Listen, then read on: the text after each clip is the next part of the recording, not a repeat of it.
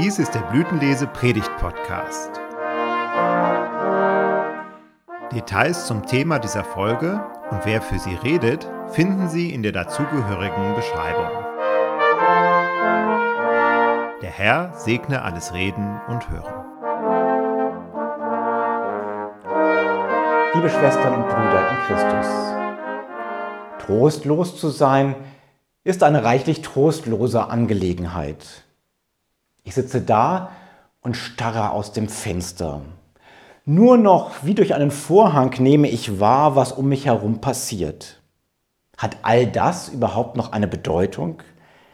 Alles scheint festgelegt und unausweichlich, wie die Titanic, die auf den Eisberg zusteuert und sinken wird. Die Gedanken sind trübe, ein Kloß sitzt im Hals, es ist, als wäre der Brustkorb eingeschnürt. Frei durchatmen, das geht nicht mehr. Der Bauch schmerzt wie nach einem Schlag in die Magengrube. Wie soll es nur weitergehen? Was habe ich nur gemacht? Wie soll das, was zerbrochen ist, wieder heil werden? Wann wird im Dunkel wieder ein Licht angehen? Menschen, die trostlos sind, können sich im Normalfall nicht selbst trösten.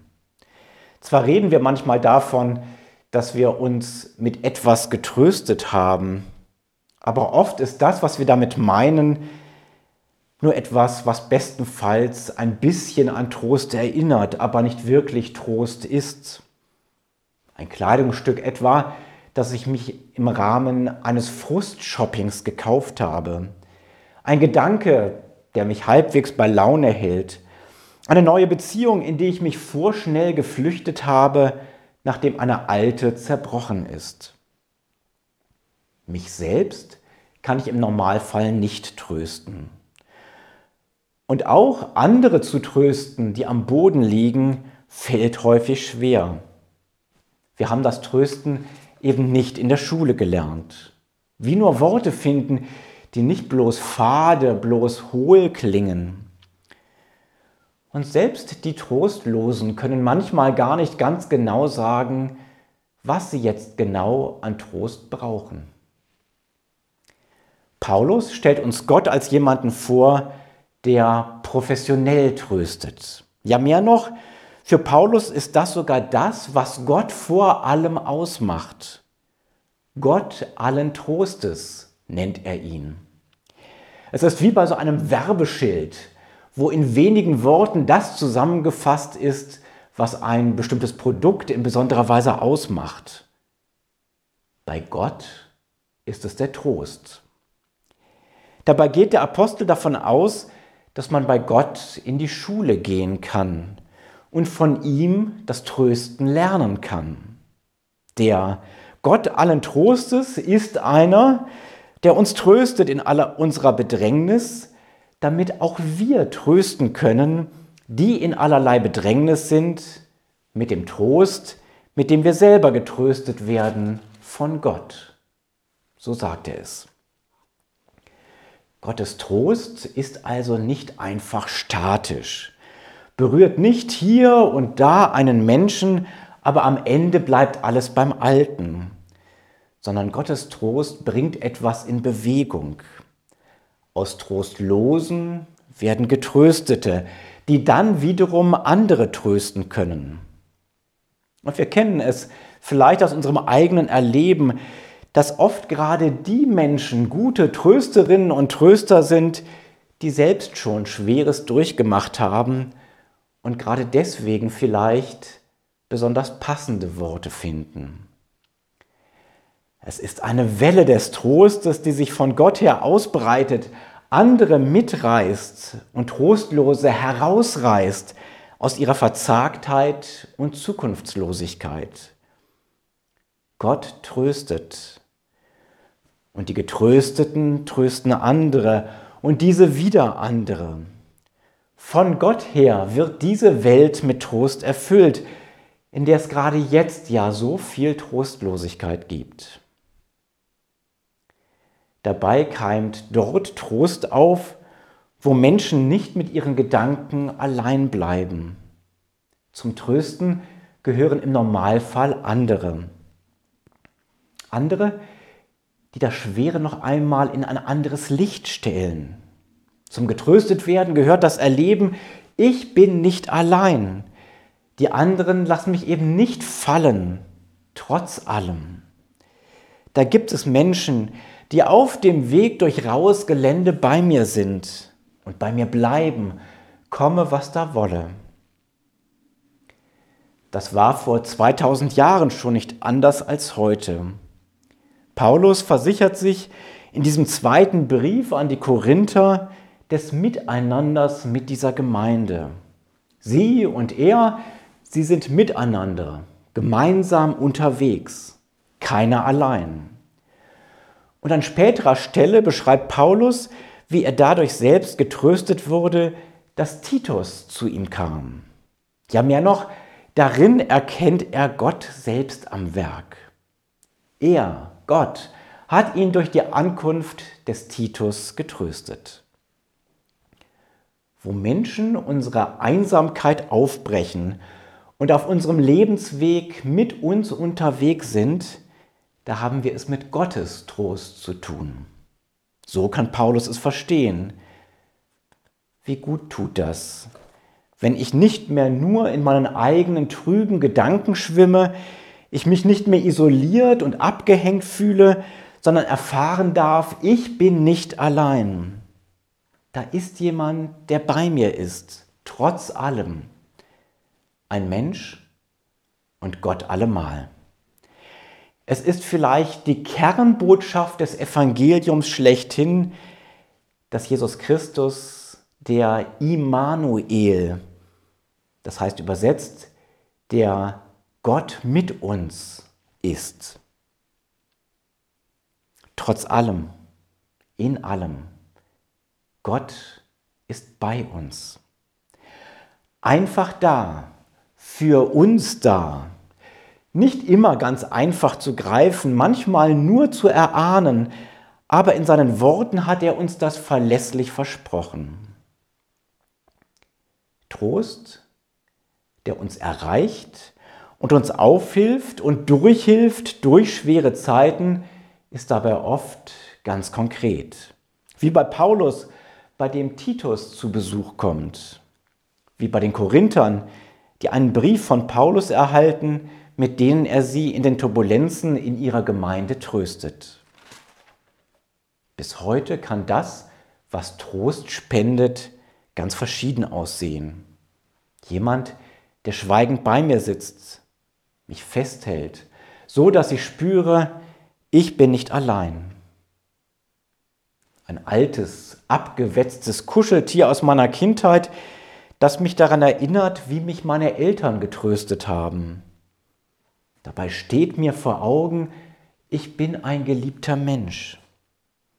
Oder die Nachricht einer Freundin auf dem Handy, die mir zeigt, ich denke an dich, ich bin für dich da. Gott tröstet Menschen. Und getröstete Menschen trösten ihrerseits trostlose Menschen. Es geht immer weiter und der Trost breitet sich aus. Dabei braucht das Trösten Zeit und auf Seiten der Getrösteten Geduld, um dann am Ende eben doch auch zum Ziel zu kommen. Trost lässt sich nicht anknipsen wie so ein Lichtschalter, sodass der Raum, der gerade noch dunkel war, plötzlich hell erleuchtet ist. Das Trösten und getröstet werden, all das gleicht eher dem Wachstum eines Baumes.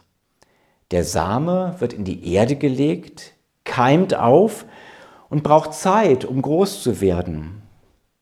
Das ist auch deswegen so, weil die Verzweiflung, die wir erfahren oder das Leid, das uns mitnimmt, nicht nur ausgedacht sind, sondern all das ist echt. Wir erfahren Schlimmes im Leben. Wir hören von unglaublicher Brutalität in unserer unmittelbaren geografischen Nachbarschaft. Manchmal erwischt es uns auch selbst, unerwartet, manchmal auch in unfairer Weise. Und in anderen Situationen erkennen wir dann wiederum, dass wir selbst mit drin hängen im Schlamassel, dass wir uns die Suppe selbst mit eingebrockt haben. Weil all das real ist und nicht nur ausgedacht, weil Krankheit und Tod, Krieg und Terror schrecklich sind und Schuld tatsächlich drückt und belastet, weil das also ist, braucht der Trost Zeit und Geduld, um zu wachsen, um zu reifen.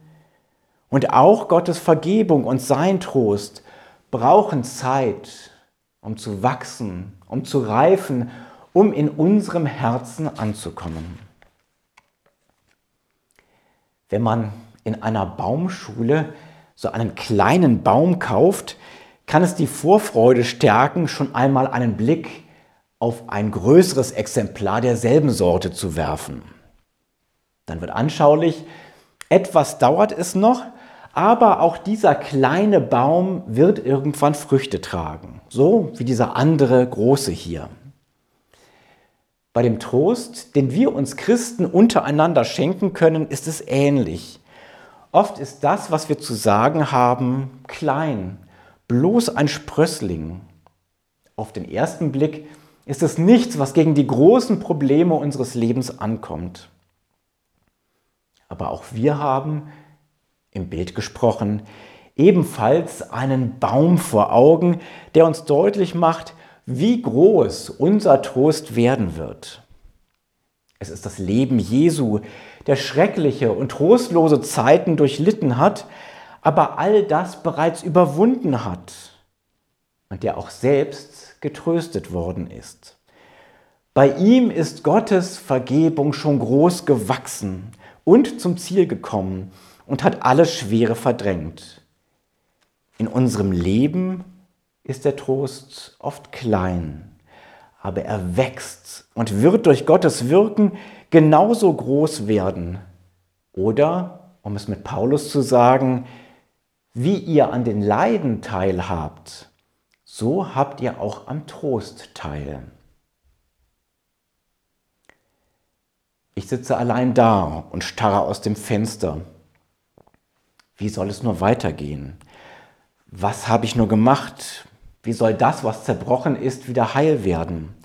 Wann wird im Dunkel wieder ein Licht angehen? Da merke ich, ich bin nicht allein. Da ist jemand, der mich in den Arm nimmt, ganz still, ohne etwas zu sagen. Einfach so. Oder mein Handy blinkt, eine neue Nachricht. Ich wollte dir nur gerade schreiben, ich habe an dich gedacht. Oder ich höre diese biblischen Worte. Denn, wenn, denn wie die Leiden Christi reichlich über uns kommen, so werden wir auch reichlich getröstet durch Christus. Die Gedanken sind noch trübe. Der Kloß im Hals ist immer noch nicht verschwunden. Der Brustkorb fühlt sich immer noch nicht frei an. So richtig durchatmen das geht vielleicht noch nicht. Aber es hat sich etwas verändert. Der Trost beginnt zu wachsen, ganz langsam. Gott tröstet mich. Manchmal ganz direkt mit seinen Worten und manchmal durch andere, die seinen Trost zu mir tragen. Amen.